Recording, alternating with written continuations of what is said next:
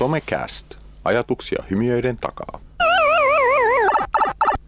No niin, se olisi taas se aika viikosta tai kahdesta viikosta tai kolmesta viikosta, mitä tämä nyt meidän sykli menee vähän kaoottisesti, niin olisi aika Somecastin jakso numero 27. Olemme harvinaisen laajalukuisena paikalla. Meillä on kaikki vakkarinaamat paikalla ja yksi vieraskin, which is very nice. Eli meillä on Juha Kukka käymässä täällä ilahduttamassa meitä ja puhumassa varmaan paljon viisaampia kuin meidän sekoilut. Jos joku viime jakson kuunteli, niin ajankohtaisia vähän jumituttiin enemmän ja vähemmän. Mm. Mut pääsit Juha kohta ääneen, mutta mitäs vakionaamalle kuuluu? Mitä sanoo Han? Miten menee? Miten menee vai? No siis sillä tavalla, että, tota, että, että no, totesin tässä, että niin omakotiasujana on muuttanut ulos. Siis nuku, nukun yöt vielä sisään. Oot, ootko pakon edessä vai niin, ihan omasta just, tahdosta? Kyllä ihan omasta tahdosta. Ei se upasaa, miten se elämän rytmi muuttuu sillä tavalla, että niin kuin sisällä käy nukkumassa ja niin kuin kaikki muu, muu, lähes kaikki muu toiminta tapahtuu ulkona. Eikö nyt ole joku teemapäiväkin, joku yövy ulkona? Oliko se tällä viikolla vai Onko se tällä viikolla? Just. Mä en muista. On vai? No, on, joo. ollut tai tulossa. Et, tota, Joo. Sitä täytyy tunnustaa tähän liittyen kyllä. Se on muutama hassu keräilykohde. Yksi on kalastustarvikkeet, ja kuten lapset sanovat, että kalastaisitkin joskus. Mutta toinen on niin intohimon teltat. Laskettiin, että meillä on 12 teltta. Nuorisokeskuksellahan toi telttavälinen lainaamo, niin se voisi ehkä testamenttaa ylimääräisesti. Voisi pistää sinne kyllä. Se on vähän järeempää kamaa tietysti kai aina yhdistät nämä kaksi harrastusta, että kalastele teltassa vai tuota, kerää kalastustarvikkeita Niin sitten sit samoin usein myöskin kommentteja, että keräilet sä veneitä. ja polkupyöriähän taisi Polku... olla aika paljon. Ja... Niin polkupyöriä, siis nyt tehtiin laskenta tässä, tätä on yli 25. ei se väärin ole. Ei, ei, ei interventio ehkä jossain kohtaa. Jossain kohtaa. ei, tässä on taustalla on täysin vieraille täytyy selittää, että vaimo peri isänsä omalta omakotitalolle, jossa oli, joka oli aina aivan täynnä tavaraa. Se oli lattiasta kattoa täynnä, mutta siellä pihalla oli myöskin, niin kuin, siellä pihalla oli yhteensä 14 polkupyörää. Okei, okay. no niin, siitä se ajatus sitten lähti vai? siitä se sitten lähti, tätä Pitää, jatkaa. Niin, nyt on tullut 11 lisää. Mitäs Jarnolle? Kirjaprojekti vissiin ainakin etenee. Joo, ihan normiviikko ollut muutenkin. Tuossa otin japanilaisdelegaation vastaan. Kävin pari kertaa Turussa ja ju- juttelin syvällisen moottoripyöräkerholaisen kanssa, että ihan hyvä viikko ollut tuossa. Tosiaan tähän kirjaprojektiin liittyen just ihan niin kuin toi viimeinen ainakin. Että ihan, ihan niin kuin mielenkiintoista. Oppinut, miten, miten tota MC Connoballs käyttää Telegramia, Whatsappia ja Jodelia tai muita. Niin tästä lisää sitten myöhemmin vain kirjassa. Jot, niin, saa tilata multa suoraan. Mak- ei, ei, maksettu mainos. Joo, no en tiedä, koska tulee ulos välttämättä. Näin. Mitäs Verken puolikas Markus? No näihin edellisiin herroihin verrattuna mun elämä on ollut hyvin tylsää viime, viime viikolla. Ei ole, eipä oikeastaan mitään niin kuin, erikoista tapahtunut. Ei, ei niin kuin, töissä eikä vapaa-ajalla eikä somessa eikä missään. Tuossa on aika erikoista, että jäbä on ollut välillä toimistollakin, että sä et ollut ihan niin paljon reissussa kuin sä keskimäärin olet. Niin, se on, se on, on nähnyt hetkittäin niin, niin, täällä. Niin. Se on ehkä tehnytkin siitä elämästä tylsää. sä et ole tottunut tuollaiseen rytmiin. Niin.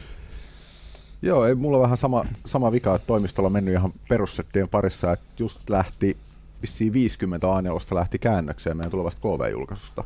Saatiin aika, omasta mielestäni ainakin tosi hyviä tekstejä eri kirjoittajilta siihen. Ja tarkoitus on siis äh, esitellä suomalaista digitaalista nuorisotyötä kansainväliselle yleisölle, että hmm. katsotaan millainen siitä tulee. Sitäkin julkaisua saa tilata meiltä. Meidän, Jarnon julkaisu ei taas saa meiltä tilata. yeah. Sitten meillä on vieras. Juha Kukka, tervetuloa. Kiitoksia, kiitoksia. Kerro vähän, kuka olet, mistä tulet? No joo, ehkä Duunin puolesta pari sanaa alkuun. Siis tosiaan on puolisentoista vuotta Enfolla toiminut digitalisaatio evankelistana, eli, eli duunin puolesta, jos ei muuta, niin firmo Vilposimman titteliomista. Digitalist Evangelist and Strategic Architect. joo, onko me? Ei huono. joo, saatiin mahtumaan se vielä käyntikortille, normaali tonttikoulu.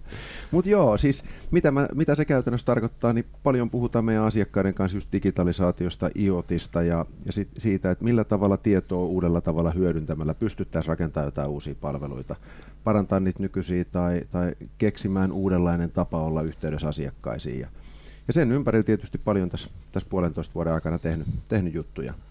Mutta itse sitten tässä just viimeisten viikkojen aikana, kun, kun kuuntelin teidän kuulumisia, niin mä oon itse tässä miettinyt, että esikoulu- ja kolmasluokkalainen lapsi pääsivät kesälaitumille tota, eilen, niin tässä on niinku tämmöinen kaoottinen tilanne, että miten, miten hoidamme seuraavat kymmenen viikkoa taas, että et, tota, jokaisen tämmöisen 6-10-vuotiaan lapsen vanhemman unelma edessä. Näin se menee. Näin se on. Meillä tota, kans sai peruskoulun päästötodistuksen keskimmäinen, mutta hän lähti saman tien pois jaloista ja kesätöihin tuonne Hangon saaristoon. No niin. Tänä aamuna heitin se tuohon junalle, että, että me ollaan ulkoistettu tämä, tämä säätö. Kuusivuotiaat ei varmaan vielä pysty ihan Ei ihan kesätöihin vissiin. laittaa. Niitä ei saa ulkoistettua vielä kesätöihin. Ja, Se on- tai se on siis huono. Virallisesti Niin, ei niin. niin? Kyllä. Kyllä. Se on perinteisen perhemallin niin kuin haasteita. Että, että tällaisessa uusiomallissa niin kuin voi helpommin tehdä tämmöisen niin kuin ulkoistus, Joo, ulkoistusratkaisun. joo. Yes, mutta eipä siinä. Hypitään kohti ajankohtaisia aiheita. Somekastin ajankohtaiset. Yes. Mitäs meillä on tapahtunut? No mä poimin tällaisen äh, Mary Meekkerin, eli tuolla yhdysvaltalainen yhdessä konsulttitoimistossa, sanotaan internetkuruksikin joissakin päin maailmaa, niin on julkaissut inter, inter, internet-trendit, onpas vaikea sana, 2017. Se on niin kuin 360 jotain slaidia, niin ei, ei sitä syvällisemmin, mutta siellä ehkä niin kuin nousi tämä, ehkä jossakin lähetyksessä puhuttu, niin kuin, että tämä äänihaut ovat nousseet Mm. huomattavasti. Hmm. Että tavallaan oliko se jopa 20 prosenttia kaikista mobiilihausta olisi viime vuonna ollut äänihakuja ja katsoo omaa käyttäytymistä, niin mä en kyllä usko sitä, mutta sitten ehkä joissakin maa- päin maailmaa käytetään sitten ääntä siihen hakemiseen ja onhan näitä sovelluksia ja muita tullut assareita, mitkä sitten käytetään, niin ilmeisesti se on sitten kova juttu. Joo, en, mä, mä oon siis muutaman kerran Sirillä leikkinyt, yrittänyt kysellä siltä tyhmiä asioita, mutta en, en mä niinku vakavasti otetta, otettavaa tiedonhakua ole sillä tehnyt, että jotenkin se on vierasta. Hmm. Oletko kumpaa kieltä käyttänyt, suomea vai englantia? Suomea. Joo, Joo. koska tämä on niinku yksi tämmöinen hyvä, mitä itsekin on kokeillut just Siriä ja, ja, ja tota, muita Alexa. No Alexa nyt ei Suomeen osakkaan, mutta, tota, mutta kyllähän se karu fakta on, että tämä meidän pohjoinen Mm. vi, viiden, kuuden miljoonan ihmisen kielimassa ei ehkä ihan riittävä vielä ole. Et heti kun sitä Lontoon murretta alkaa käyttää siellä, niin kyllä se itse asiassa muuttuu myös se, että kuin, Mm. kuin paljon parempia vastauksia Joo. sieltä saa. Kyllä.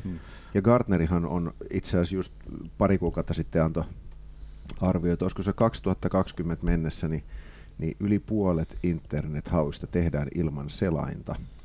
Ja tota, se sitten varmasti on just Siri ja se Joo. on jotain äänen tunnistusta, mm. mutta sitten se voi olla myös, myös niin kuin jotain muuta sovellusta käyttäen, Mm. että et siellä taustalla tapahtuu se, se, se äly ja Joo, se haku. joo, mielenkiintoista.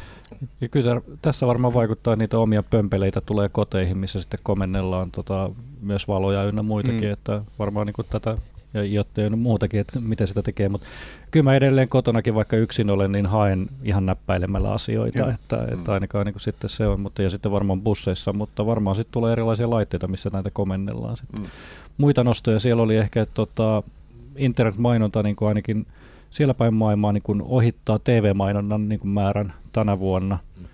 Ja sitten toinen ihan mielenkiintoinen, että et, et, tota, kun ollaan puhuttu, että mobiili ohittaa niin kuin deskarin, niin se ei ole tapahtunut, vaan se on edelläkin, että mobiili on sellainen niin kuin lisä. Että deskarikäyttö ei ole tippunut oikeastaan ollenkaan, mutta mobiilikäyttö on lisääntynyt, että se on Joo. niin kuin lisännyt ehkä sitä käyttöä sitten vaan enemmän se mobiili. Että edelleenkin tällä näppäimistövälineellä, mikä tässä edessä on isolla ruudulla, niin sitä käytetään Mm. aika paljonkin Mm. siihen verrattuna. Miten teillä on himassa, jos te käytte, tai kun te käytte nettiä tai mitä tahansa, niin onko se enemmän luuri vai kone? Kone. Luuri. Luuri. Rip, no siis mä katson, ju, riippuu käytöstä, mutta kotona Mm. mm. niin kuin viihdekäyttöä paljon sitten niin kuin YouTube ja Mm, tämän tyylistä, mm. Facebook nämä. Sitten tietenkin jos, jos pitää kirjoittaa jotain, niin mä, mä teen typoja ihan helkutisti kännykällä Mm. ainakin. Se on ihan totta. Mm. Monethan puhuu tästä just, että, että tämä uusi maailma, niin puhutaan niin kuin mikrohetkistä. Että että se ennen se, kun mennään tietokoneelle ja tehdään jotain, haetaan tai Mm. tehdään töitä, niin sä monesti keskityt siihen asiaan jonkun Mm. aikaa. Ja sitten kun puhutaan niistä mikrohetkistä, että sä kävelet bussille, sun pitää nopeasti katsoa, Joo. onko Mm. se bussi tulossa, vitsi mä Mm. myöhästyn, mitä mä teen seuraavaksi. Nopeasti pitää katsoa, että kuinka pitkään kestää ajomatka tai, Mm. tai hakea Mm. nopeasti, että saanko mä jonkun voltin kautta ruokaa nopeasti. Niin ne on semmoisia lyhyitä mikrohetkiä. Mobiililaitteella monesti se käyttö on, on minuutti, kaksi, kolme. Joo. Mm. Kun koneella taas se käyttö on 15 minuutista muutamaan tuntiin. Mm. Ja se on monesti semmoinen, että kun alkaa itsekin miettiä omaa käyttäytymistä, niin monesti ne lyhyet jutut tehdään Niin kännykällä ja Mm. pidemmät joka on tietysti ehkä aika luonnollista Mm. toistaiseksi vielä. Kyllä mä tänä aamuna huomasin, kun miettimään, mitä itse toimin tänä aamuna. Niin, niin tota, ihan, menin, menin keittämään latten ensimmäiseksi heti läppärin päälle. Mutta sitten kun menin juomaan parvekkeelle aurinkoista latte, niin otin taas kännykän mukaan mm. ja luin Hesari ja Facebookin Joo. siitä.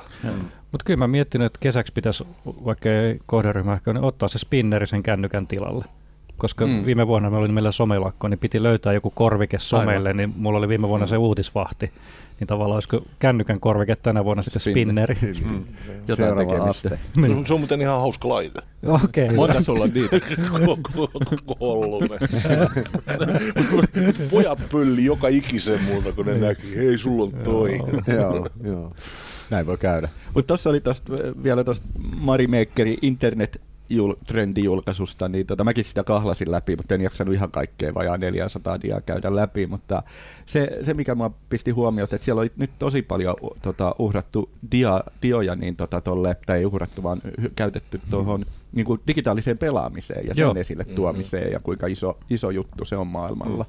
Niin si, siitä oli tosi paljon On. siinä. Ja siinä se verkko, siis yhteispelaaminen, joo, sosiaalinen joo. pelaaminen, verkkopelaaminen oli isossa Joo. rooli- roolissa ja se pelaamisen niin kun, tavat tulee näkyä muissakin nettipalveluissa ja online-palveluissa. Että Ja siinä oli aika hyvin verrattu, että joku asia, mikä on ensin niin kuin peleihin kehitetty tai pelimaailmaan, motori siihen Joo. juttuun, niin se on sitten jossain vaiheessa siirtynyt niin kuin sitten ihmisten muuhunkin sosiaaliseen arkeen ja muuhun, mm, että, mm. että tosi moni juttu sai juurensa jostain pelimaailmasta. Näin. Jos halutaan raaputtaa ohuesti tätä nuorison näkövinkkeli tuohon, niin oliko tuossa tutkimuksessa jaoteltu ikäryhmittäin noita tuloksia? Ei mun mielestä. En mä lukenut niin hyvin sitä. Siellä on enemmän maittain Joo. niin kuin, tai maan osittain. Tavallaan jos se mobiili, ainakin oma tuntuma on Joo. se, että se mobiilikäyttö on junnuilla paljon isompi juttu. Mm. On, se, on, kyllä. Mitä On, joo. Juha sanoit siitä, että että koneella vedetään enemmän aikaa, mutta kyllä se junnuilla herkästi, kun se saattaa olla se ainoa oma väline, Se on näin, niin sitten se se, on on kyllä. se puhelin, mitä No jos, jos, käytetään mä pirun kat, jos mä katson himassa, niin kaikki muu tehdään tota, puhelimella, paitsi sitten niin raskas pelaaminen. Joo, Joo. joo. Ja siihen on sitten niin ne 40 kilon pöytäkoneet. Mm. Mm. Kyllä. Mutta semmoinen mielenkiintoinen juttu, joka ei ole toteutunut mun mielestä, jos on mentiin trendejä, minusta kiinnostaa siis se, että ajatellaan joku trendi ja se jäkin toteutumatta, mm. on siis se, kun ne älypuhelimet, ei, kun siis äly, äly, äly, älykellot mm. on aika marginaalinen juttu. Mm, mm. En ole nähnyt pitkään aikaa, että kukaan pelaisi kellolla. Mm. Ja vielä muutama vuotta sitten oli niinku aivan valtava niinku kehityspanostus, oli mm. niinku kelloissa olevia peliohjelmia. Niin, niin. Musta tuntuu jotenkin, että toi, toi ranne-juttu on, on, on semmoinen, että jos ajatellaan, että mikä on uusinta kuulia ja sitä on pakko päästä kokeilemaan, niin kyllähän se joku Mm. aika sit oli se, että mitä Joo. kaikkea sä voit tehdä ottamatta sitä puhelinta Niin, esiin. niin. Joo. Mutta tällä hetkellä ehkä itse ainakin työ, työn puolesta ja muutenkin, niin näkee eniten kuitenkin niitä kelloja, niin se on se aktiivisuuteen, Mm. se on se teidän urheilu, se on liikkuvuuteen Mm, liittyvä taso. Mm. Ja sitä kauttahan se on mun mielestä ihan superhyvä trendi ollut, koska ihan nuorista lähtien mulla on ää, yhdeksänvuotias just vanhempi tyttö, niin hänen luokkakavereillakin on siis, siis niinku aktiivisuusmittareita Mm. kädessä, koska he haluavat liikkua riittävästi. Mm. Ja siinä huomaa itse asiassa semmoisen asian, mistä, mistä monesti puhutaan, että, että mitä hyötyä digitalisaatiosta tai uusista palveluista oikeasti on kansanterveydelle tai muuta. Mm. Mm. Niin kyllähän tämä tämmöinen Kyllä. aktiivisuuden mittaus ja sitä kautta se tietoisuus siitä Mm. omasta tekemisestä ja kun sä haluat päästä siihen Mm. tavoitteeseen, niin se on ihan varmana yksi tosi tosi Joo. tärkeä juttu muutaman kymmenen Mm. vuoden päästä. Kun nämä nuorison tulokset Niin, niin, realisoituu, kyllä. kun he on meidän ikäisiä tai yhä vanhempia. Niin, niin, kyllä. Ja kyllä mä tunnistan tuosta itsenikin, että muutama vuosi sitten, kun aloittelin juoksuharrastusta, niin kyllä se oli ihan ehdoton, että dataa pitää saada Joo. siitä, koska Mm, mm. muuten mitään tekemistä ei ole ollut olemassa, jos ei ole Niin. dataa. Joo. Ja totta kai se piti vielä saada jaettua. No se on jäänyt, että enää ei tule jaettua jokaista lenkkiä, että katsokaa minä juoksen, koska se on jotenkin obvious jo ihmisille, jotka tuntee mut, että silloin tällä tulee juostua. Mutta mut se on mielenkiintoinen myös siis tota, oma, oma 12-vuotias, joka aktiivisesti kuitenkin pelaa futista. Että ei ole kyse siitä, että liikkuuko hän vai ei. Mutta sitä kiinnosti tietää se, että okei, jos tämä mittaa tai ranneke ö, askelia, niin kuinka paljon mä itse asiassa niin kipitän. Joo. Toki siinä on se ongelma, että niin peleissä ei voi käyttää sellaista ranneketta, koska säännöt kieltää sen, että ei voi olla semmoisia ulkoisia killuttimia. Okei. Joo, ei saa kentällä käyttää. Mutta niin treeneissä esimerkiksi Joo. joskus silloin mun mielestä ollut se. Ja Sun pitää hommata sille se sormus aktiivisuusranneke. Sitä tuskin kielletään. Joo. Joo. Ja sit heti, heti jo vai, tota, mistä mä saan ostettua. Niin, Kyllä, kyllä. Hei, ennen kuin mennään seuraavaan aiheeseen, mä, otetaan Siri tähän lähetykseen mukaan ja Otetaan, no niin. katsotaan, Miten se sanoo? aktivoin sen. Onko se pitkään Pidä pohjassa? Miten mä oon? Hei Siri, Hei Markus, kerro vitsi. Kerro vitsi. Anna kun mietin. No. Nyt ei tule mitään mieleen. Aika tylsä. Siri, mikä on somekast? Mielenkiintoinen kysymys.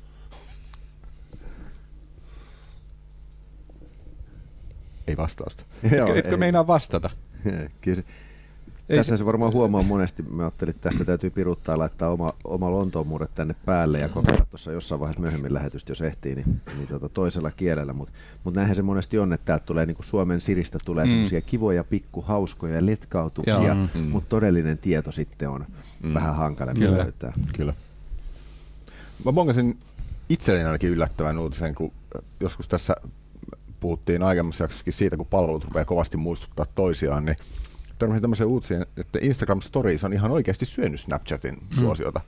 Siihen alkuun, kun se tuli se ominaisuus Instagramiin, niin kaikki oli vähän silleen, että, että kuka tuota käyttää, koska meillähän on Snapchat. Silleen, että why? Mutta näköjään ilmeisesti, missä tuossa on uutinen, niinkin yllättävä uutislähde kuin Satakunnan kansa. Tunnet, tunnettu teknologia julkaisu. Kyllä. Kyllä. Mutta täällä on ihan siis niin kuin sinänsä meille tuttu asia, että, mm, että nuoret eivät halua reagoida julkisesti viesteihin, eli mistä me verkassakin paljon koulutuksessa puhutaan, että viestintä siirtyy enemmän ja enemmän semmoisiin palveluihin, mihin aikuiset on ne sitten vanhempia tai nuoriston ammattilaisia ei pääse kiinni. Mm. Eli niin, ei sinänsä mitenkään yllättävää. Mm. Mutta toki tässä mm. puhutaan niin Facebook Messengeristä vielä tärkeänä viestintäkanavana, niin se nyt taas ei ihan ehkä oma kokemuksen mukaan. Mm. Pakko ottaa itse asiassa tuohon vähän kiinni, koska tämä No. on, tää on aika mielenkiintoinen juttu, mistä me puhutaan itsekin, että et, et silloin kun mulla itse niin IT-historia, insinöörin Mm. opinnot ja, ja, ja tota, Commodore 64 oli hienoa ja, Mm. ja, ja muuta, niin, niin, niin kyllähän se jotenkin se, se, se kaikki tietokoneisiin liittyvä, se oli silloin siellä mikrobitissä ja Mm. tietokoneen lehdessä ja, Mm. ja ei siitä juteltu Mm. Hesarissa tai, Mm. tai Mm. Satakunnan Totta. Sanomissa. Totta. Ja tämä on niin kuin iso muutos, mikä on tapahtunut, että nykyään jos sä luet ihan The Guardiania tai Washington Postia tai Suomessa ihan Satakunnan Sanomia tai Satakunnan kansaa tai muuta, Kyllä. niin kyllähän siis digitalisaation niin kuin uuden teknologian käyttöönottoon uusiin juttuihin, niin otetaan kantaa, Mm. jolloin tämä tämmöinen niin kuin normaali kansa törmää, tyhmä sana Kyllä. normaali Niin. kansa, mutta Mm. mut ihmiset, ketkä ei työkseen ole tässä, tässä niin kuin skenessä, niin Mm. he törmää ihan eri tavalla tietotekniikkaan, Joo, digitaalisiin Joo. juttuihin kuin ennen. Se, sa, Se satun, on tie, iso satun muutos. tuntemaan ja tietämään, että Satakunnan kansanlehdellä on tota, toimittaja, jonka päävastuulla on some ja digitalisaatio. Okei. Okei. Okay. No niin. Mm. Olen tavannut muutaman Joo. Siisti. Ei, ei olisi heti tullut. Onko. Hannu nimeltään? Ei. Niin. Mä tunnen yhden Hannun satakunnan kanssa. No mitäs, mitäs muuta? No, Sitten sit oli mielenkiintoinen, tuossa se oli viime viikolla, seurasin tota ylilautaa ja Ylilautahan aika usein mediassa aika negatiiviseen sävyyn uutisoidaan siitä, mutta niillä on ollut muutamia tämmöisiä hyvän tekeväisyystempauksia. Mm. Muutama vuosi sitten Tupekonissa, kun toi toi Marko Boy 8687, kumpi hän on, niin, niin tota, valittiin yleisön suosikiksi, mutta ei saanut mitään kunnollista palkintoa, niin Ylilauta hommasi sille pleikkari ja telkkarit ja kaikki Mm. muut palkinnot. Mutta nyt oli tota, viime viikolla oli semmoinen keissi, että, että eräs nuori mies niin tota, laittoi ylilaudalle ö, niin kuin, kuvan hänen sairaalakertomuksesta tai diagnoosista. Silloin oli, niin kuin, se oli kilometrin pituinen suunnilleen se sen sairaskertomus, ja silloin oli kaiken maailman kasvaimia niin kuin joka puolella kroppaa, ja sen elämä ei, ollut miten, tai ei ole mitenkään niin kuin, kauhean nautinnollista ja yksinäinen, ja, ja tota, asui muistaakseni äitinsä kanssa, ja tota, ihmiset alkoi sitten niinku kyselemään sen siitä sairaudesta kaikkea. Se alkoi enemmän avautua ja paljasti oman niinku henkilöllisyytensäkin, mikä on hyvin harvinaista ylilaudalla. Ja, Mm. Ja tota, siellä heräsi sitten ylilaudalla tämmöinen niinku sympatia kipinä ja, ja tota, nämä nuoret miehet, jotka pääsääntöisesti ylilautaa käyttää, niin ne totesivat, että hei, halutaan auttaa tätä tätä tota, sairasta miestä, että et, et se saisi elämässään kerrankin jotain niin kivaa ja hyvää, mitä se ansaitsee. Ja ne mietti sitten, että et Marko Boille ostettiin se pleikkari ja Niilo 22 ostettiin aikoinaan mokkamasteri, että mitäs nyt tälle herralle hommattaisiin. Ja ne päätyi siihen, että tota, et kerätään rahaa sille. Ja tota, siellä sitten ylilaudan ylläpito tuli taas mukaan ja, ja siellä oli viime viikon myynnissä sellaisia, miksi niitä kuvat, sanotaan tämmöisiä niinku badgeja, minkä mm. saat siihen omaan profiiliin, jos haluat, tai siihen käyttäjätunnukseen, ja niitä myytiin sitten muutama euron euron hinnalla ja, ja tota, siitä sitten se tuotto niin, niin tota, lahjoitettiin sille nuorelle miehelle, niin 3999 euroa Joo. keräys tuotti. Neljäs tonnissa menee nimittäin se raja, kuinka paljon saa lahjoittaa Mm. Okei. ilma, ilman tota Joo. veroseuraamuksia tai muita, niin, niin ne keräsi sen 3999 Joo. euroa ja se siirrettiin tälle, tälle tota herralle tai nuorelle miehelle. Itse asiassa ei nyt ihan tähän liity, mutta ihan mielenkiintoinen juttu viime viikolla. Tapasin yrityksen edustajat. Yrityksen nimi muistaakseni Ekox. Liikeidea yksinkertainen siis, eli kerää firmoilta niin kuin vanhoiksi jääneitä läppäreitä. Ja firmat maksaa sille, niille, siitä, että ne absoluut putsaa ne koneet tyhjiksi kaikesta tiedosta. Sen jälkeen se haetaan uudet käyttikset ja ohjelmat, ja sitten ne pystyy, pistetään esimerkiksi hyvätekeväisyyteen. Okei. Ja, tota, ja se hinta, jolla, mä en nyt vielä sanonut tarjousta, niin, Joo. mä mm. haen tätä siis tuolla yhteisvastuukeräyksen yh- yhteislehteen mm. hankkeeseen, kun katsonut näitä markkinoita, tämän ainoa firman kanssa mä oon ollut tekemisissä, mutta sanotaan, että se alustava summa, josta puhuttiin, oli häkellyttävän pieni, eli muutama parikymmentä euroa. Joo. Joo, joo. Ajatus on siis siinä se, tai meillä, että, tota, että kun on, siis ongelmahan on, että tietyllä tavalla tietoja niin kuin on myös eriarvosta. Mm. Eli on aika paljon Suomessa lapsiperheitä, joilla kerta kaikkiaan ei ole varaa ostaa. Mm. Siis, mm. Jos on ruokarahaa, ruokabudjetti on vuoden niin kuin kuussa 50, niin mm. siitä ei osteta 80 läppäriä lapselle. Niin. Mm. Kyllä. Kyllä. Ja, tota, ja tällä tavalla pystyttäisiin mikrokeräyksellä saamaan niin kuin, tämmöistä täsmäpaikkousta. Ja sieltä taas löytyisi aika edullisella tavalla koneita. Mm. Joo. Ja vielä ihan kohtuullisia. Joo, kyllä on se ihan siis hui, niin kuin ollut kaksi vuotta sitten huippukoneita. Mm. Mm, kyllä. Joo. Mielen, mielenkiintoinen just mitä Markus sanoi että siitä, että esimerkiksi Ylelauta saa tosi huonoa pressiä ja toisaalta liittyy tähän, niin kuin, että miten mainstreamissa nykyään näkyy tietotekniikka-uutisia, mm. niin esimerkiksi musta rahan keräyksetkin niin, niin maailmalla, Suomessa niitä on aika vähän verkostoitettu, mutta niistäkin uutisointi yleensä liittyy siihen, kun joku yrittää kusettaa niiden mm. kautta jotain. Et ei, ei tuollaista positiivista julkisuutta tuollaisellekaan prokikselle usein Ei, tuu. harvoin. Niin kyllähän Suomessa, jos ajattelee niin kuin tätä ää, crowdsourcing-markkinaa yleensäkin, yleensä Kickstarterit ja kaikki, mm. niin, niin kuinka aktiivisesti tai kuinka laillisesti niitä pystyy edes pyörittämään Suomessa, mm. niin kyllähän tämä on oikeasti ongelma. Et, et jos mietitään yleensäkin tätä digitalisaatiota tai iotteja tai uusien palveluiden rakentamista, niin, niin monestihan tulee semmoisia pieniä hyviä ideoita, mitkä sä voisit ehkä kokeilla, mutta sä et itse pysty, koska Niin, et kyllä. ole yrittäjä ja, ja muuta, niin, niin kyllähän äh, niin kuin nämä uudet tämmöiset sosiaaliset kanavat antaa mahdollisuuden laajemmalle Mm. niin kuin ihmisjoukolle olla Mm. tekemisissä tai kokeilemassa uusia juttuja. Niinpä. Ja, ja niin kuin just samalla tavalla, että jos miettii mikä se hyöty on, niin kyllähän, kyllähän se antaa paljon uusia mahdollisuuksia. Kyllä. Ja sitten vielä kun se lainsäädäntö tosiaan tulisi Niin. niin. mukana tässä kehityksessä, niin Esimerkiksi tästä kulmasta niin me ollaan näitä mikrokeräyksiä haettu, siis, koska on havaittu, että ihmiset mielellään lahjoittaa, jos niillä on niin kuin, niin kuin riittävän pieni summa ja riittävän tarkasti mm. tiedossa se kohde, mihin mm. se menee.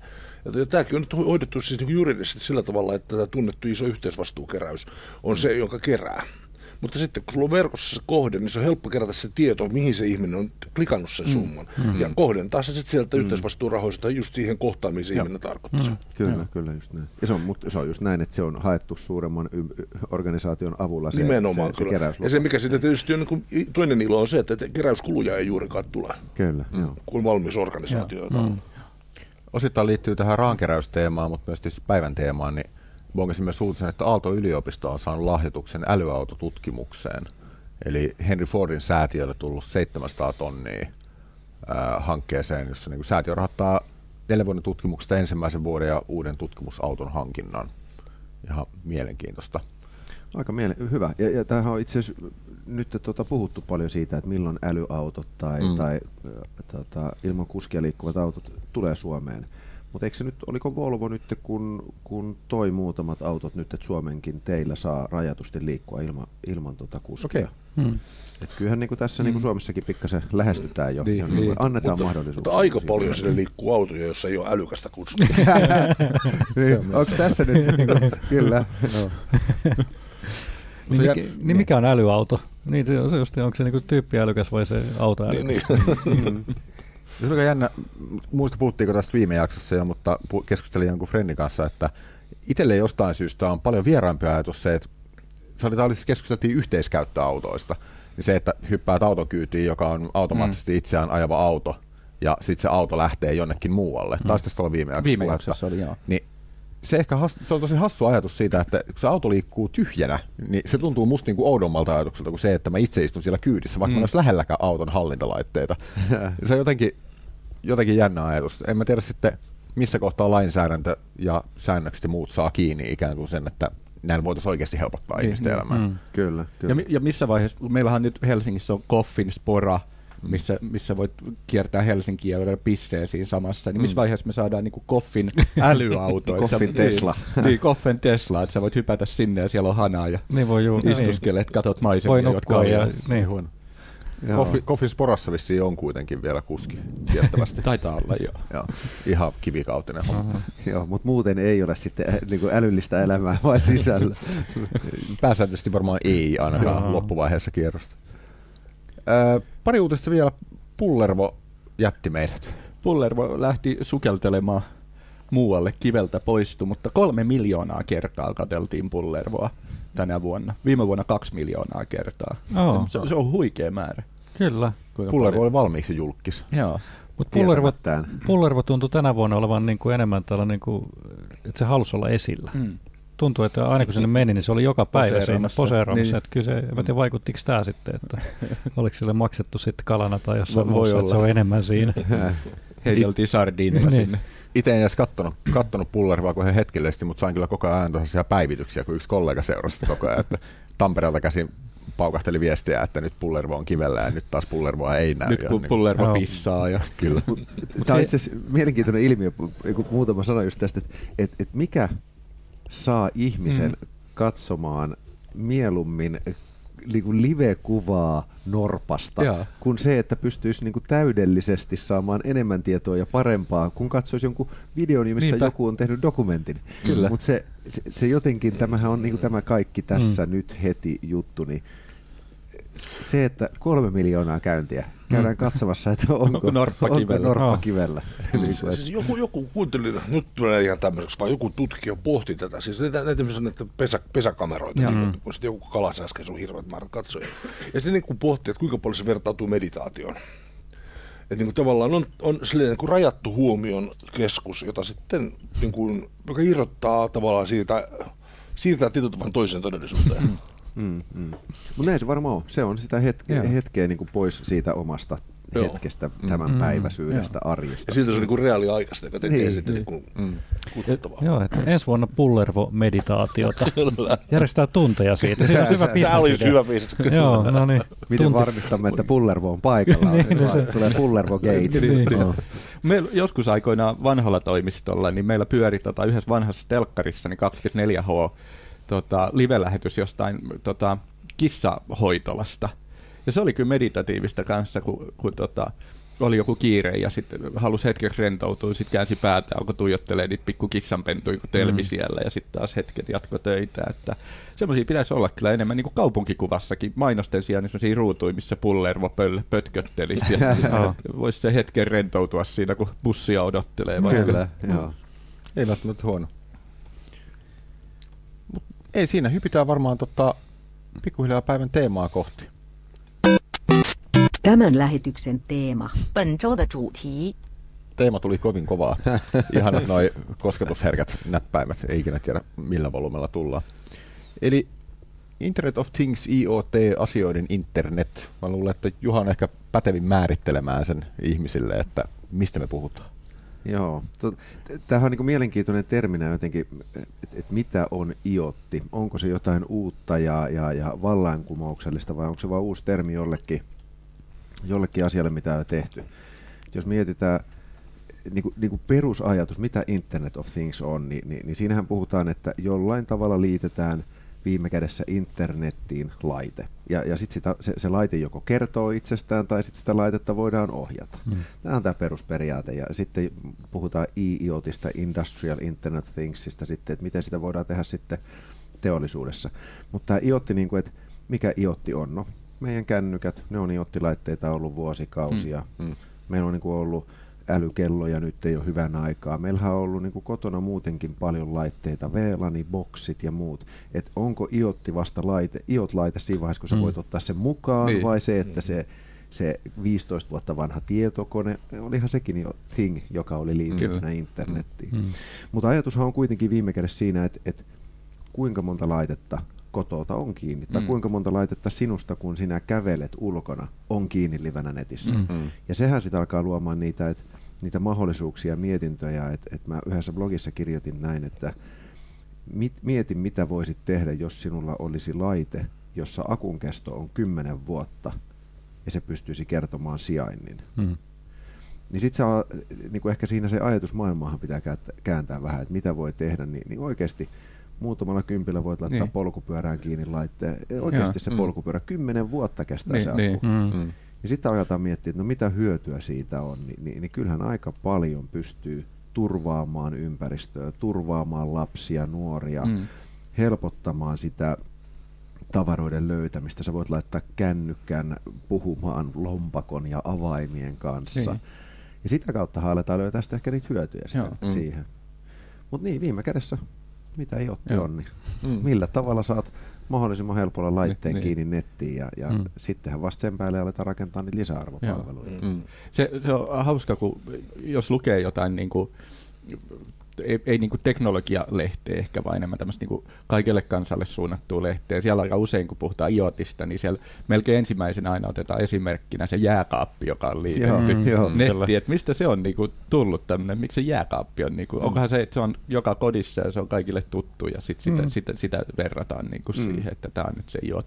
Ja maito aina loppu. Niin, maito on loppu ja kaappi tilaa uuden maidon. Niin, Mm. mutta kyllähän tästä on pitkään Mm, puhuttu just, mm. että et RFID, tota, printattava RFID tämmöinen, eli radiotunniste, mikä on tämmöinen niin periaatteessa hintalapun kokonen ja, ja melkein hintalapun hintainenkin, että ihan Mm. sentillä saa halvemmillaan niitä, niitä tuotettua, niin, niin, niin entä just jos se Mm. jääkaappi tunnistaisi Niin, oikeasti, niin. Mm. nykypäivänä teknologisesti oikeasti Joo. ei ole hirveän vaikeaa sanoa, että mitä minulla on jääkaapissa Mm. sisällä, Mm. mutta se vaan vaatii se ekosysteemi ympärille Mm. kyllä. kun sä käyt sieltä ostaa paikallis äh, tota, marketista sen maidon, niin, niin Mm. laitatko siihen sitten niinku RFID-tunnistimen ja skannaat Mm. puhelimen joku koodi ja määrität, että tämä RFID-tunnistin on nyt maito. Sitten sä veet sen jääkaappiin. Niin, niin. Ei, ei, Mm. ei, ei hyötyä. Kyllä.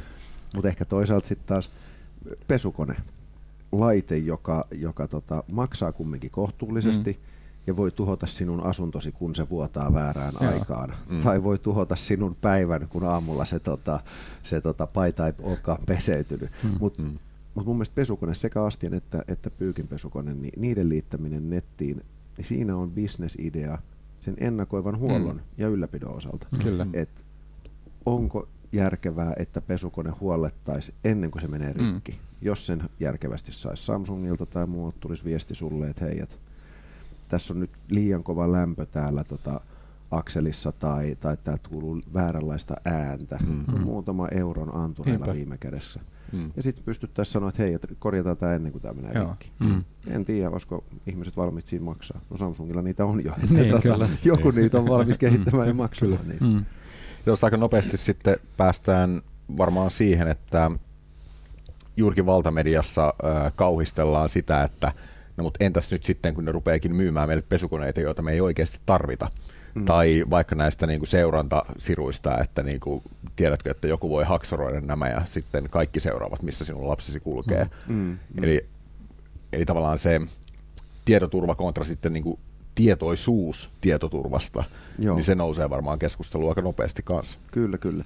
Tuossa on ehkä kaksi asiaa, mihin, mihin voi, ottaa, voi ottaa kiinni. Toinen on tietysti just se, se tietoturva yleisesti. Että Mm. Tässä on tämmöinen perustavaa laatu oleva ongelma. Itse, niin kuin tuossa aikaisemmin just sanoin, että on, on niin kuin IT-historialla ja Enfolla ollut, ollut 10 vuotta IT-hommissa ja sitä ennen Compaq Digital HP-ympäristössä, niin, niin jotenkin se IT on, on, on niin kuin ollut lähellä sitä mun tekemistä.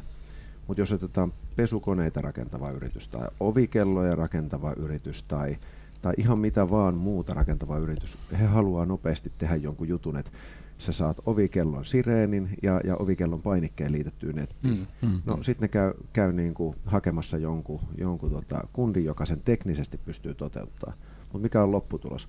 Tämä ovikello esimerkki on loistava siinä mielessä, että, että kun se ovikellosta otat patterin pois ja laitat patterin takaisin sisään, niin se, se lähettää ekana signaalin, että moi, mä olin viimeksi verkossa, VLAN-verkossa nimeltä Kukka, jonka salasana oli onpas hassu salasana. Niin. Pääsenkö takaisin verkkoon? Silleen, ei ollut hirveän tietoturvallinen. Ei. Eli teknisesti se taustalla se ensimmäinen haastehan on se, että, että nykypäivänä IoT-juttuja tekee firmat, kenelle ei ole aavistustakaan tietotekniikasta Aivan. tai aavistustakaan niin kuin tietoturvasta. Mm. Ja siinä mielessähän tämä on tosi tärkeä aihe, että siitä keskustellaan. Mm. Ja kyllähän tuolla on niin kuin maailma täynnä laitteita, mihin, mihin nykyään Mm. saa koodia laitettua myös, että ne, ne niin kuin lähettelee sitten niitä roskaposteja Niin, tai niin. viruksia. Hmm. Mutta sitten toinen on taas just se, että, että mitä sillä voi tehdä sitten, jos muu ulkopuoliset pääsee siihen laitteeseen kiinni ja saa sen laitteen tiedot. Eli toinen tämä oli tämä, että miten laite on turvallinen siinä mielessä, että, että muut voi hyödyntää sitä laitetta vaikka roskapostin levitykseen tai, tai virusten levitykseen. Mutta sitten on taas tämä tietoisuuden äh, väärinkäyttö. Mm. Eli se, että minun lapseni sijainti menee ulkopuolisen tietoon.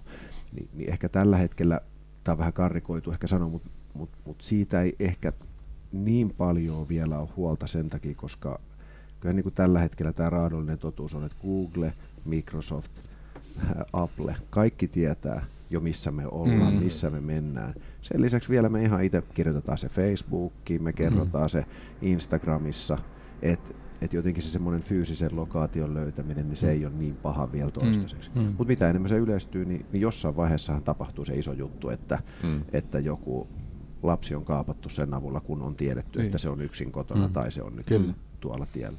Mutta eikö näitä jotain, miettiä. jotain lapsikamerakeissejä, mutta nehän nyt ei, jo, no siis mikä on iotteja, mutta, Niin, niin, mutta tämä on just, että ei mieti, jotenkin tota kameraa ja sellaista, mikä on verkossa, ei mieti, että no eihän se ole iot-laite, mutta, niin, mutta tällaisia keissejä ei joitakin ollut siis tavallaan, mutta onko se just, että se tietoturva on sitten jossakin firmoissa niin heikkoa, että, että tavallaan samalla tavalla tästäkin kamerasta, mikä minun kone edessä, niin pystyy kuka tahansa Mm. katselemaan, jos siihen hakkeriin, olen Mm. päästänyt hakkerin siihen sisään. Niin. Niin, niin. Tota, se on just näin, että mä olin, olin tuolla IoT Nordic-tapahtumassa vuosi sitten just itse puhumassa ja, ja sitten F. Henkka tota, toi Hyppönen oli siellä myös, niin, niin tota, siellä, oli, siellä oli mun mielestä hyvä kommentti, että onko IOT vaarallinen tietoturvan kannalta vai onko internet vaarallinen Hmm. hmm. tietoturvan kannalta. Et, et ne oli tehnyt tämmöisen peruskannauksen vaan verkkoon TeamViewer-ohjelmalla, eli tämmöinen ohjelma, millä voit ottaa etäyhteyden tietokoneeseen. Mm. Ja, ja, ja, ja tota, ilman salasanaa tai jollain testisalasanoilla mennyt sisään, niin oli päässyt ihan sukkana löysi muun muassa, että minkälaista EKG-käyrää jollain Joo. Henkilöllä on sairaalia, sairaaloiden järjestelmiä, vaikka kuinka Niin, niin, paljon niin. suoraakin Joo. netissä. Et jotenkin se, että, että tuodaan tämmöinen kauhukuva, että IOT on Mm. vaarallinen tietoturvasta, Mm. tietoturvan Mm. näkökulmasta. Kyllä me olemme jo mokanneet sen tietoturvan monen kertaan. Ja Eikö se yleensä että se sitä ajat- käyttäjä, joka on se kaikkein vaarallisin? Mm. Niin varmasti näin, et, et, tota, mutta ehkä enemmän niinku just se ajatus vaan siitä, että et tietoturvasta on tärkeä puhua, jotta sitä, se otetaan huomioon Aivan. niissä, Mm. niissä Kyllä. uusissa toteutuksissa. Tuossa oli mielenkiintoinen, luin jonkun keissin, tota, se oli Jenkeissä tapahtunut, niin, niin tota, jotkut oli etsinyt sillä, mikä se on se hakukone, millä pystyy etsiä internettiin liit, liitettyjä laitteita, Sho- Shodan, Mm. sitä hakukone, niin oli sillä etsinyt, tota, että löytyisikö niinku, mihin laitteisiin pääsisi käsiksi, niinku, missä ei ole mitään suojausta. Ja ne oli löytänyt sitten tota, jonkun älytelkkarin, missä oli myös niinku Skype-kamera, Hmm. ja ne oli sitä kautta päässyt niin kuin näkemään sitä, että mitä siinä olohuoneessa tapahtuu, ja ne pystyi myös ohjaamaan sitä telkkariin niin kuin kanavia. Ja ne oli, ne oli tota sit jekuttanut, tai nähnyt, että siinä on tota pariskunta, ketä, kenä kämppä se on. Se nainen oli mennyt selkeästi niin kuin nukkumaan makkariin. Sitten se äijä oli jäänyt katsoa siihen telkkariin, ja, tota, nämä veijarit, sit, jotka ohjas sen telkkariin, niin tota, ne odotti hetken aikaa, että se vaimo on varmaan nukahtanut, ja sitten ne vaihtoi, tota, se äijä katsoi urheilua tai jotain hyvin hiljaisella äänellä, että vaimo ei herää, niin ne vaihtoikin sen kanavan niin pornokanavalle ja äänet aivan täysille. ja sitten naureskeli sen äijän ilmettä siinä, kun se alkaa hapuille kaukosäädintä, että mistä ne äänet saa pois. Ja No se äijä sai vaihdettua takaisin sinne urheilukanavalle äänet hiljaiselle ja sitten toisti pari kertaa sen, että aina, aina tuo pornokanava päälle äänet täysille. Ja, Eli tämä on nyt tietoturvan tämä syvin haaste, Kyllä. että näin ei pääse käymään. Kyllä. Kyllä. Jäin, jäin miettimään, siis tuota, kun joskus muutama kuukausi sitten, tää, kun menin autoon, niin mut, tuon mun auton navigaattori ilmoitti, että on luonut yht, Bluetooth-yhteyden tähän kännykkään ja kysyi, että saako lähettää tämän kännykän tota, sijaintitietoja jos, niin kuin johonkin niiden nettipalveluun, joka kerää käyttäjien tietoja ja sillä tavalla se, seuraa niin kuin no, Mm. etenemisnopeutta ja pystyy optimoimaan reitin. Hmm. Ja tota, mikäs tässä sitten, että paljon, että jes, jäin miettimään vaan, että, että kuinka paljon esimerkiksi mun kulkemisia tällä hetkellä tallentuu johonkin Mm. mm. siis. Mm. Siinä oli semmoinen pieni hyöty siitä oli kyllä viime viikolla, kun tota, löysin netistä just sen peräkärry, mitä mä oon etsinyt käytettynä, aivan rupuhinnalla. Mä soitin sille myyjälle ja sanoin, että joo, tässä on toinenkin tulos hakea. Mä sanoin, että se saa, se saa sen, joka ehtii tänne ensin. Lähdin, annoin navigaattori viedä mun pidempää reittiä ja mä olin ekana siellä. Toi on tavallaan just mun mielestä mielenkiintoinen pointti se, että siis käyttäjä, käyttäjä kuitenkin herkästi valitsee sen helpoimman tien. Se valitsee sen sovelluksen tai sen laitteen tai sen toimintatavan, mikä helpottaa sen elämää mahdollisimman paljon. Mm. Vaikka se saattaa olla, että se tulee siinä luovuttaneeksi itsestään enemmän tietoa mm. jonnekin, jollekin palveluntarjoajalle, joka niitä kerää. Mm. Eikä jengi ajattele välttämättä sitä just niin kuin sanoit jo, että paljonko Google tai Microsoft tai mm. Apple kerää mm. tietoa koko mm. ajan meistä kaikista. Tässä on varmaan taustalla tämmöinen mielenkiintoinen asia myös, missä, missä tota, maailma on aika paljon muuttunut. Et mä en tiedä, onko teillä aikaisemmin kosketettu tätä, tätä tarinaa, tai niinku realiteettia, että nykynuoret ovat valmiit myymään henkilöllisyytensä ja tietonsa uutisen niin kuin armoille tai somen armoille. Eli, eli käytännössä meidän nuoruudessahan me hyväksyimme sen ja meidän vanhemmat on hyväksynyt, että jos haluat tietoa, sinä menet kioskin, ostat Iltalehden nimettömänä Mm, mm, mm, kolikolla, kävelet mm, pois, luet uutiset, sinä tiedät mitä olet lukenut, Niin. kukaan ei tiedä muu. Mm. Nykynuoriso, kaiken pitää olla reaaliaikaista, nyt heti, tai nykynuoriso, niinhän se meilläkin on, Niin. nyt heti. Ja, ja se on ok, että me luetaan Iltiksen uutinen, se on ok, että me käydään hotels.comista kattoo, kattoo hotelleet, ja sen jälkeen Iltiksen sivulla hotels.com kertoo, Mm. että hei nyt olisi erikoistarjous Berliiniin ensi Mm. viikolla. Mm. Eli, eli mehän tiedostamatta olemme jo äh, niin kuin, hyväksyneet sen, että meitä seurataan. Mm. Me emme ole valmiita maksamaan Mm. palveluista, jonka takia itse se raha saadaan sen, sen Mm. kohdennetun mainonnan Kyllä. avulla. Juuri näin. Ja sitä kautta sitten, okei, sä vähän niin kuin oot siellä syvässä päässä jo. Mm. Mutta se on tärkeää, että se tiedostettaisiin se asia. Mm. Ja se on taas tietysti nuorisotyöllisesti ja mediakasvatuksen kannalta se on hirveän iso haaste, että miten saadaan, saadaan nuoret ymmärtämään se, jotta jos ne haluaa tehdä sen valinnan, niin tekee Mm. sen kuitenkin niin kuin valistuneesti, että ne ymmärtää, mitä se tarkoittaa. Koska niin aikuisetkaan ei ymmärrä sitä. Ei, ei todellakaan. Mm. Se on hau- hauska katsoa monen niin kuin varmaan meidänkin vanhempien tai, tai ystävien kännyköistä, että hei, että jos on Android-kännykkä, niin, niin että käydään katsoa sun Google-tililtä, Mm. mm. mitä susta on tietoa, koska Mm. sieltä saat suoraan nähtyä, Mm. että mä olin tuolla, mä olin kuusi tuntia töissä, sit mä lähdin tonne, mä navigoin sinne, mä olin sen verran aikaa tuolla. Niin. Se, se, on kaikki siellä sun Kyllä, nähtävillä. kyllä. Mm. Ja sit sä alat vasta miettiä, että ei vitsit, Mm. nähän seuraa mua.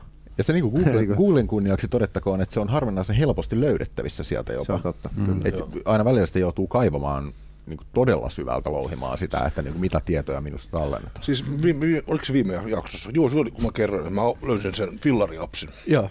Ja tota, mä, en, mä en vieläkään löytänyt sitä nappia, mistä se saa pois päältä. Mm. Ja mä viikko sen avaamisen jälkeen katoin, niin sieltä pystyi seuraamaan punaista viivaa kaikki, mitä mä olin te- missä Kaikki, mä olin mitä liikkunut. Kaikki, missä mä olin liikkunut edellisen viikon Joo, aikana.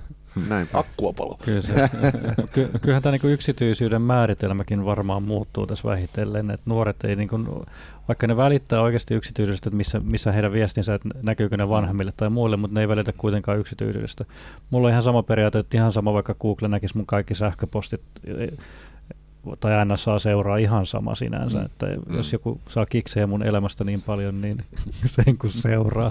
Mm. En mä, ja sinänsä voi julkaistakin jonnekin. Mutta varmaan sama justi, että, että kyllähän nuoret niinku on huolissaan sitä yksityisyydestä, mutta ei sillä tavalla, että ne joku Google tai joku muu seuraa, vaan enemmänkin sit se lähipiiri seuraa, saako Mm. se tiedot Mm. ja löytääkö siitä puolessa. Mutta ei ole tai muiden laitteiden, että, että tavallaan laitetaanko sitten niin vaikka johonkin pyöräilysortseihin sun Mm. mm. träkkäyssysteemit ja näet, missä lapset tai va- isät, vanhemmat menee, että tavallaan, että missä se raja sitten Niin. menee, että paljonko sitten laitetaan sitä träkkäystä, että mitä muut tietää. Mm. Että voiko vanhemmat esimerkiksi laittaa lapsen jonnekin reppuun ilman lapsen tietämättä sitä niin kuin jotain seurantalaitteita. Niin kuin tässä on varmaan näitä eettisyyden juttujakin Mm. tullaan keskustelemaan aika paljonkin, että missä se raja menee. Kyllä. Se, itse asiassa yksi sellainen vallankumous, joka toimi vähän toisinpäin, joka tapahtui siis kun kännykät ainoin, muinoin tuli, niin oli se, että kun sä näet siitä yllättäen verrattuna lankapuhelimen, kuka soittaa. Mm. Ja tota, hyvin, hyvin monet vanhemmat rupesivat ihmettelemään, kun lapsi ei vastaa koskaan puhelimeen, kun se oli aikaisemmin vastannut. Mm. Ja, niin, niin. ja sehän musta niin näin, näinkin päin. Siis. Joo, joo, kyllä. Näkee Mutta olihan nämä, hauska esimerkki, mä olin eilen tuossa tota Nummelassa auttamassa vähän kaveria muutossa ja, ja hänellä oli, äh, oli 10 ja 13 taisi olla tyttöjen iät ja siinä kahdeksalta istuttiin sitten, sitten parvekkeella ja todettiin, että no, muutto well done ja, ja, ja tota, tytöt sitten, toinen tuli kysymään, että voiko mä lähteä vielä ulos mm. hetkeksi ja, ja Kaima Juha, Juha on harvinainen nimi noin mm. 70-luvun puolen välin ja 80-luvun puolen välin välissä, niin kysyi, että voiko mä lähteä ulos ja Juha sanoi, että joo, että mene vaan, että, että tuu puoli kymmeneksi kotiin. Ja tota, noin kolme neljä minuuttia siitä, niin tämä nuorempi sisaruksista tuli siihen, että hei, aika hauskaa, että tota, tota, Noomi lähti tuossa neljä minuuttia sitten kotota ja nyt se on jo tuossa tuossa tota Viinintien ja, ja, ja, ja tota Karatien mm. välissä. Niin kuin, että seuraa, he ovat niin. keskenään antaneet ja. toisille luvan seurata toisiaan. Mm. Kyllä se näin. Et, se on ei kannata itse mieleen. Niin kuin, ei. Käyttötarkoitukset enemmän.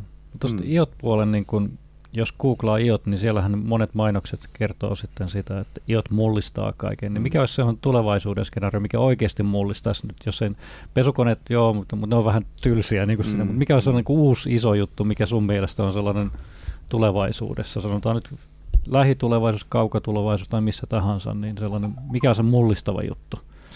Joo, mehän aina yliarvioidaan lähitulevaisuus ja aliarvioidaan pitkä tulevaisuus ja, ja tänä mm. päivänä jotenkin tuntuu, että nämä kehittyy niin kovaa vauhtia, että, että tota, täytyy laittaa muisti, tai ruksi ruutu, että tule kuuntelemaan tämä lähetys viiden vuoden päästä ja naureskele itsellesi. Mutta mä jakaisin ehkä tämän IoTin taas kahteen eri osa-alueeseen. Toinen on tämä teollinen internet, eli, mm. eli yritysmaailmassa, mm. ja, ja toinen on sitten tämmöinen niin kuluttaja IoT-laitteet. Mm. Ja täällä, täällä yritysmaailman puolella mä uskon, että että lähes kaikki laitteet, mitkä tulee tehtaalta ulos hyvinkin lähivuosina, niin niissä on mahdollisuus tämmöiseen seurantaan kunnon ja, ja käyttökokeman ja, ja, ja käyttäjän ymmärtämiseen. Mm. Eli vaikka mm. sitä, että että tota, mikä voisi olla joku laite, mikä ostetaan kahvinkeitin, niin se, että se kahvinkeitin tietäisi, kuinka monesti sitä käytetään ja onko se hyvässä kunnossa mm. ja, mm. ja se on näin vanha ja, ja muuta, jonka avulla sitten se, se valmistaja pystyy ymmärtämään sitä, että mm. miten sitä käytetään. Ja, ja siihen varmasti tulee tämmöinen, että, että laitteet, toivon mukaan ainakin, tulee kestämään paremmin, tai jos ne ei kestä paremmin, niin kun ne menee herkemmin rikki, niin sä saat mm. siitä tiedon ja se korvataan, mm. tai, tai sä joudut ostamaan uuden. Et, et kaikki laitteet tulee olemaan tällaisia tulevaisuudessa. Mm. Mutta sitten sit jos toisaalta ajattelee tätä niin kuin ympäristön näkökulmaa sun muuta, niin, niin tämmöinen Smart City-konsepti, mistä moni kaupunki puhuu ja IBMllä on ollut jo pitkään, niin, niin kyllähän se, se kokonaisuus, että miten me pystyttäisiin paremmin mm. ymmärtämään, mm. että miksi tuolla niin kuin Suomessakin miljoonat ja miljoonat katuvalot palaa, vaikka tiedetään, että siellä ei ole ketään. Kyllä. Mm. Ja, ja sitähän sanotaan, että se on turvallisuuden tunne. Mm. Mutta se, että jos me pystyttäisiin tunnistamaan oikealla tavalla ihmisten läsnäoloa, mitä enemmän on ihmisiä, sitä kirkkaammaksi nostetaan valot mm. tai, tai niin kuin sitä ympäristöä hallitsemaan, niin sitähän tarvi, se tarvitaan, tarvii sensorointia. Mm. Ja se tarvii sensorointia monesti sellaisissa paikoissa myös, missä ei välttämättä ole sähköä, koska ei voi vaan jokaiseen paikkaan vetää sähköä. Mm, mm. Ja siinä se pitkän akun kesto ja näiden halpojen tietoliikenneteknologioiden mm. niin kuin apu tulee.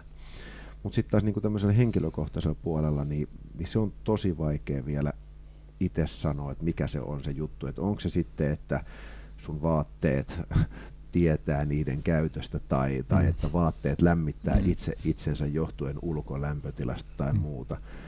Se voi olla niin hetken innovaatio, mikä on, niin. mikä tekee sen mm. seuraavan räjähdyksen. Kyllä ne älykellot kumminkin oli, ne oli tosi iso juttu ihan ne muutama vuosi sitten.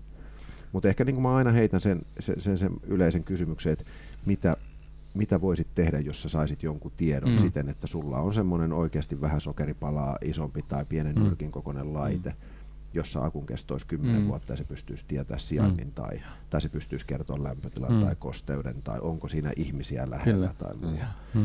No, Tuosta esimerkiksi ihan käytännön esimerkki, mihin mä kaipaisin sitä. Meillä on tota, rivitaloyhtiö, sitten meillä on muutamien naapureiden kanssa kimpassa toi ruohonleikkuri. Hmm. Ja nyt esimerkiksi kun on ollut sateista ja aurinkoista, niin, niin ruoho on kasvanut hmm. hyvin ja sitten ikinä ei tiedä, että kenellä se nyt on lainassa, kun joku käy sen hakee joltain hmm. ja se leikkaa, sitten joku käy siltä hakee. Niin kuin siinä ruohonleikkurissa olisi se sijaintitieto. Mä näkisin suoraan, että hmm. se on tuolla matikaisilla se kone, eikä mun tarvitse vimputtaa jokaisen ovikelloa. Ja... Joo.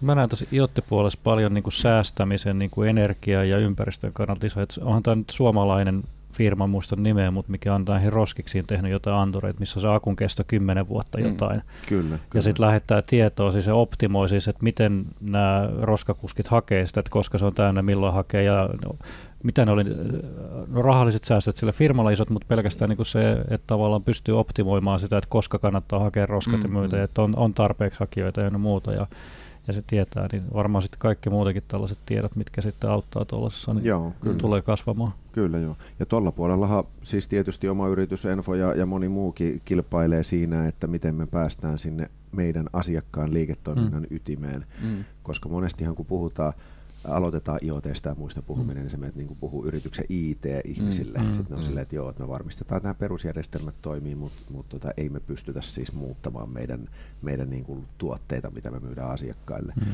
Mutta kyllähän jos miettii ihan perus just jossain business parkissa, kannattaako siivoajan mennä siivoamaan palaverihuoneita, jos siellä ei ole kertaakaan käyty, Mm. kuinka paljon ja kuinka tehokkaasti palaverihuoneita käytetään, Mm. kuinka monesti jotain yksittäisiä työpisteitä käytetään.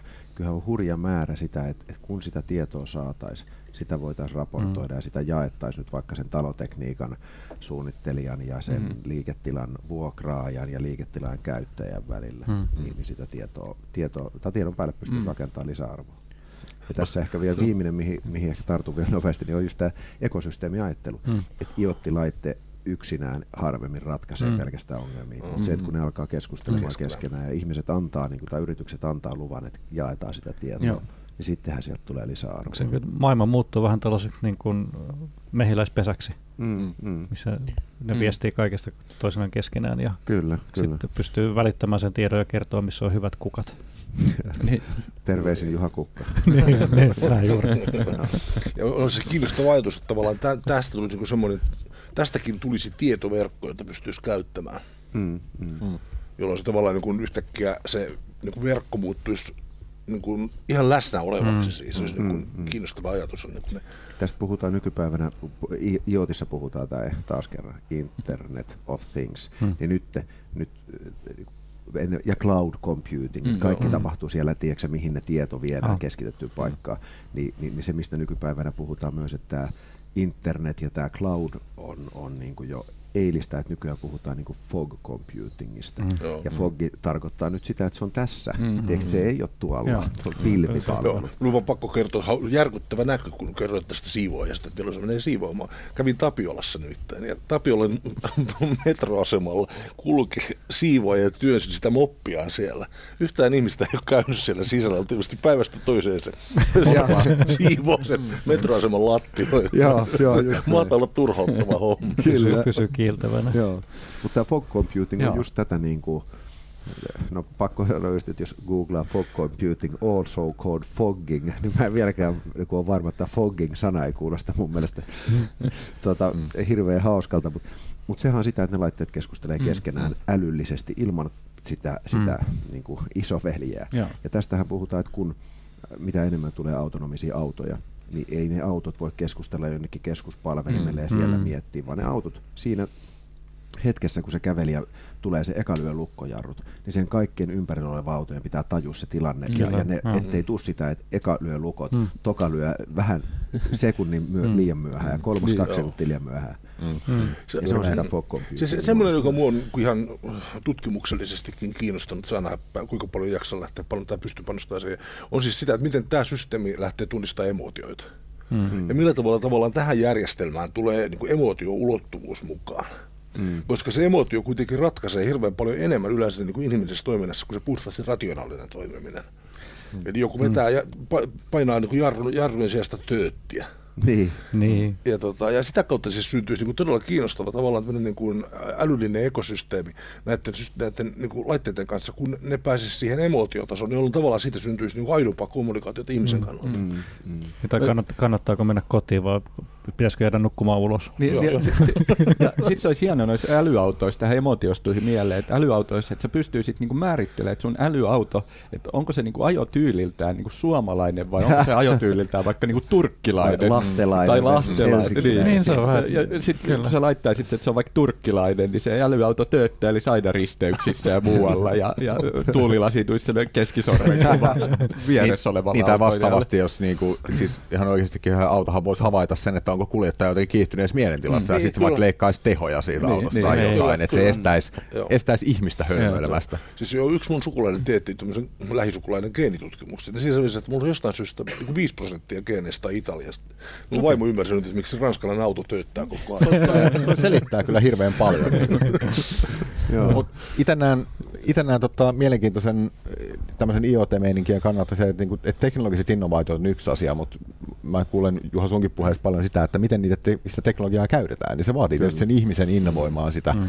Ja siinä mä näen niin kuin hirveän ison aasen silloin siihen, äh, me puhutaan maker-kulttuurista paljon tällä hetkellä niin kuin nuorten kanssa Oh. ja nuorisotyössä. Mä olen lähdössä yhtä koulutusta fasilitoimaan tuossa heinäkuussa, mikä odotan kovasti niin kuin seitsemän, äh, kuusi päivää Luxemburgissa niin kuin asian tiimoilta. Niin se on, niinku, se on tosi kova juttu, että et kun nuorisolta saadaan jotenkin se innovatiivinen ajatusvirta mm-hmm. liikkeelle, että mitä, mitä kaikkea ne keksii tehdä sillä teknologialla, mitä on jo olemassa, tai mm-hmm. sillä teknologialla, mitä on huomenna olemassa, Kyllä. niin se on ihan Mm. huikea siisti. Ja, ja nythän on niin kuin, nuorisotyössä käytetään paljon Little Bitsia ja sehän on iottilaitteita. Katsoo niitä YouTube-videoita, mitä varsinkin joku nuoret on tehnyt, niin nehän on keksinyt vaikka mitä niillä.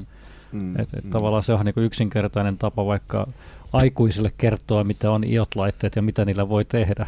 Et Mm. Nuoret osaa käyttää niitä jo kyllä, Mm. mutta esimerkiksi nuorisotyöntekijöitä on hyvä opettaa, varmaan verkejä ja muutakin, että on opettanut näitä, että miten laitteet toimivat ja sitten se voi laittaa verkkoa ja yhdistää johonkin toiseen, niin tapahtuu näin. Mm, mm. Meillä on hyviä esimerkkejä siitä.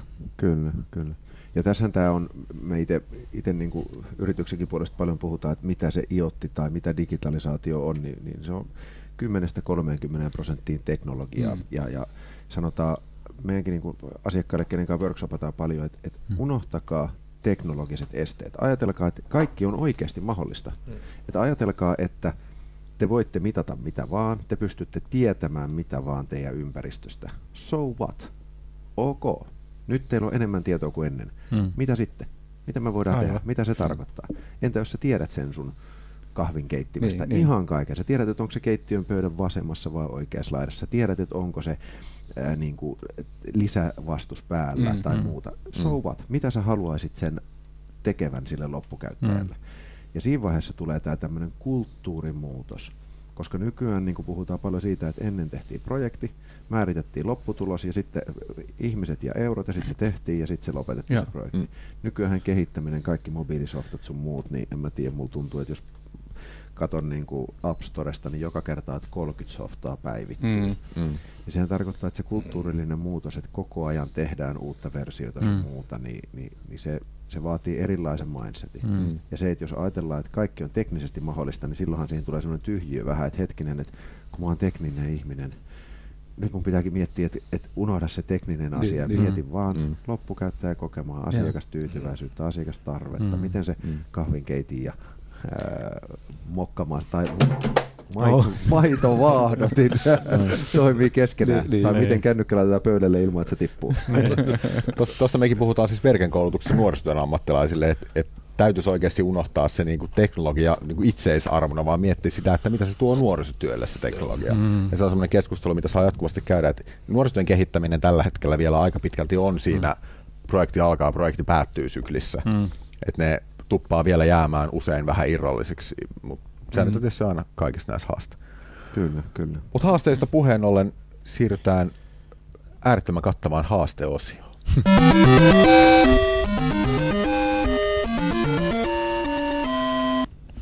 Juha, Sekä jo- Ju, Juha Ykkösellä on tänään niin tuo näppäin. Niin kuin, Joo.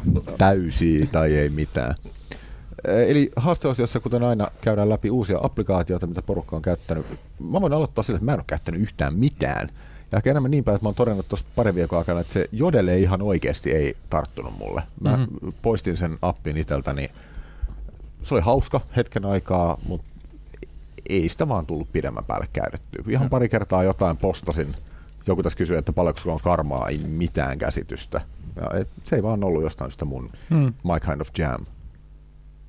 Siinä se ehkä olikin, koska se karmahan siinä se ydin, että sä saat niinku pisteitä siinä kerättyä hyvällä käytöksellä. Niin, Mm. niin Mä en ollut tarpeeksi Kilpailuhenkinen, niin. Kyllä. Ei ollut tarpeeksi. Ja sitten kun sulla on, onko se 20 000 vai 200 000 karmapistettä kun on, niin sit susta tulee moderaattori siellä. Okei. Sitten sä voit valvoa muiden keskustelua ja potkia sieltä häiriköitä pois. Aha. Onko se automaattista vai onko se vaan niin mahdollista, että susta tulee moderaattori? Mä luulen, että se on automaattista. Okay. Tai siis ei sun ole pakko kai siihen lyödä, mm, niin, mutta niin. sit kun se on tarpeeksi pisteitä, niin sit sä Mm. saat sen mahdollisuuden. Oho. Kyllähän siinä on iso juttu niin kuin erona näihin perinteisempiin somekanaviin, Mm. niin, niin on just tämä, onhan se oikeasti mielenkiintoista, että moderointi tapahtuu sen, niiden ihmisten toimesta, Mm. että siellä ei ole sitä keskitettyä. Aivan. Kyllä. Että, et, et kyllähän se muuttaa taas Joo. kerran sitä, että puhutaan gamificationista, että Mm. ihmiset itse on mukana tekemässä Mm. sitä, ei vain niin kuin ihminen ja yritys, vaan ihmisen Mm. keskellä. Joo. Mm. Pakko kertoa tähän tarina siis kirkon Minecraftista kun siihen pitkän taistelun jälkeen lähettiin.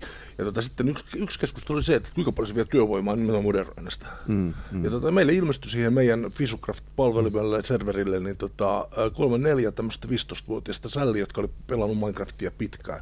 Ja ne kysyivät, että saadaanko me mode-oikeudet ja kehittämisoikeudet tänne. Ja annettiin jätkille ja no, sen jälkeen ne on hoitanut sen Niin. homman itse. Niin, Niin, just se on niin kuin hirveä Jaa, kyllä. se on onnis- onnistumiskokemus mullekin. Että, Se on sitä arvoa heille itseltään. Nimenomaan, Mäkin sanon, että moni mobiilisofta ja muu, niin niitähän pitää olla semmoiset, musta tuntuu hyvältä, musta Joo. tuntuu, mä haluun käyttää. Joo. Niin samalla tavalla kyllähän ekstrovertit ihmiset keskimäärin somekanavissa haluaa saada hyväksyntää ja arvostusta. Joo. Ja, ja tämä on Mm. niin kuin loistava tämä tämmöinen automoderointi ihmisten toimesta, Kyllä. ei Niin, tietokoneiden niin, toimesta. Loistava esimerkki siitä. Mitäs muut on käyttänyt? Mä, mä oon nyt viime aikoina testaillut erilaisia tämmöisiä, kun nyt nuorisotoimet alkaa tekemään omia applikaatioitaan. Joo, Tampere taisi olla ensimmäinen, kenellä oli, oli Nuorten Tampere, vai millä mm. nimellä se applikaatio meni. Mä nyt laitan tota, on Lappeenrannan kunnan tekemä, tai heidän tilaama oikeasti nuorten asialla niminen applikaatio.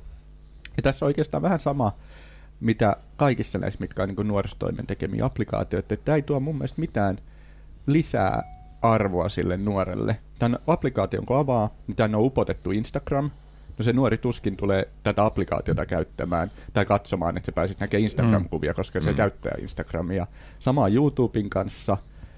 Sitten täällä on tota ohjaamo, että siitä olisi tietoa, mutta se ohjaa, siihen on upotettu tuo ohjaamo Facebook-sivu. Mm. Ja se nuori saisi sen sieltä ja se pystyisi myös kom, niin kuin, Mm. hyödyntämään Facebookin ominaisuuksia siinä. Sitten täällä on sää. Kuka lataa nuorisotoimen applikaation, jotta näkee sään? Ei kukaan. Et, et tavallaan näin ei tuo niinku mitään lisäarvoa. Tänne on upotettu niinku hauskoja, kivoja juttuja, mm. mutta miksi kukaan niinku käyttäisi tätä? Et, et tavallaan näistä puuttuu se innovatiivisuus. Mm. Mm. Et, et mitä lisäarvoa se voisi sille nuorelle Kyllä, tarjota? Oho. kyllä. Sa- Mä, saanko mä jatkaa Joo, tähän? joo. Joo, siis tämä ei ole välttämättä applikaatio, mä päätin avautua tässä kohtaa kuitenkin. Eli lähdin käyttämään tota kansainvälisen valtavan huonekalujäti Ikean keittiösuunnitteluohjelmaa. on se sun. Ja tota, mä en oppinut, mä en, mä en päässyt sen kanssa eteenpäin siis. Se oli ihan mahdoton. Se oli, mäkin kuitenkin olen niin elämässäni joitain satoja tai tuhansia. Niin, Niin, niin. Ja mä en päässyt sen kanssa nykymällä eikä mihinkään. Sitten mä kyllästyin. Mä varasin ajaa sitten ammattilaiselta. Ikään tavarat, että suunnitellaan se keittiö sitten. Mm. Ja kuka se ammattilainen, joka tekee sen työkseen, niin se koko ajan kiroili. Taas tämä ohjelma teki tätä. Eikö se nyt tosiaan, taasko se automaattisesti lisäsi ton äkkiä pois Joo, sinne. Ja sitten, joo. nyt, nyt mun on pakko huijata vähän teitä tässä näin. Ja mä mietin sitä, että kuinka niin kuin tämmöisellä valtavalla niin kuin jätillä, mm. joka niin kuin toimii ympäri maailmaa, on mm. tietyllä tavalla, va- tai miksi tällä alalla on aika tyypillistä myös se välillä, että tuodaan aika keskeneräisiä juttuja, mm. jotka mm. ei ole kunnolla käyttäjätestattuja ja niin idiottitestattuja. Niin se on, joo. Mm. Vai onko siinä, että se on käyttäjätestattu ja se oli hyvä ja yksinkertainen ja kaikki joutui tehdä manuaalisesti. Ja kun siitä tuotiin uudempi versio, haluttiin Voi helpottaa, mutta se meni väärään Niin, suuntaan. niin. Joo. Ja, jos joku käy nykyään tai ne, nettiautosta katsoo autoja, niin nettiauto mobiiliappi on edell- esimerkiksi semmoinen, että mä toivon, että ne seuraa mun käyttöä siellä, koska se on ihan katastrofaalinen se uusi versio. Pahoittelut tuohon sadan metrin päähän. Niin tästä, tästä kun johtuen net, on. net, nettifillari on ollut kaatuneena nyt yli viikon. Aha. Joo. Näin se. Mutta mä, mä latasin äsken tämän oikeasti nuorten asialle nopeasti, mutta onhan tämä nyt näppärä. Tästä näkee, että minkälainen sää esimerkiksi, kun haluaa mennä pussikaljat juomaan. Niin, Niin totta. niin eikö sä nyt, sä et oikein miettinyt sitä käyttäjän Niin, mutta tässä näkökulmasta. pitäisi pystyä niinku täkäämään sitten, että laittaa kavereille sitä Että minne kautta mennään juomaan sitä että me ollaan täällä joo, pussikaljalla. ES tai pussikaljaa. joo. No mun applikaatio, koska niin kun, kuten olette huomaat, niin sosiaalinen, sosiaalinen media on todistanut sen, että olen ainakin lenkkarit laittanut jalkaan. Ja käynyt ehkä juoksemassakin, niin palasin, mä aikaisemminkin käyttänyt, mutta heija heija, tämä suomalainen mm. niin kuin sosiaalinen sporttiaplikaatio, niin jotenkin kun mulla oli aikaisempi historia jäänyt aikoina, ja vaikka oli välillä käyttämättä, niin mm. taas alkanut niitä juoksuaskeleita merkkailemaan sinne, ja siellä ne tutut aina tykkäilee ja tällainen, niin se on yllättävän iso merkitys sitten sellainen, kun miettii tänään, että jaksanko lähteä nyt taas sinne lenkille, ja sitten muistaa jotenkin se, että siellä on se sosiaalinen paine mm, olemassa, mm. niin se on, se on yllättävän hyvä siinä, vaikka käytän muitakin. Tota, Onko se siis suomalainen? Se on suomalainen. Eikä norjalainen? Se on, se on he, heija heija, mutta se on ihan suomalaista. Musta nainen lapsi, kun katsoin telkkarista hiihtoja. Joo, heija heija. heija. Joo. se on ihan suomalainen ja useamman vuoden ollut. Ja... Okei. Okay. Joo. Joo, mutta se, se tuo jonkun elementin siihen lisää aina sitten.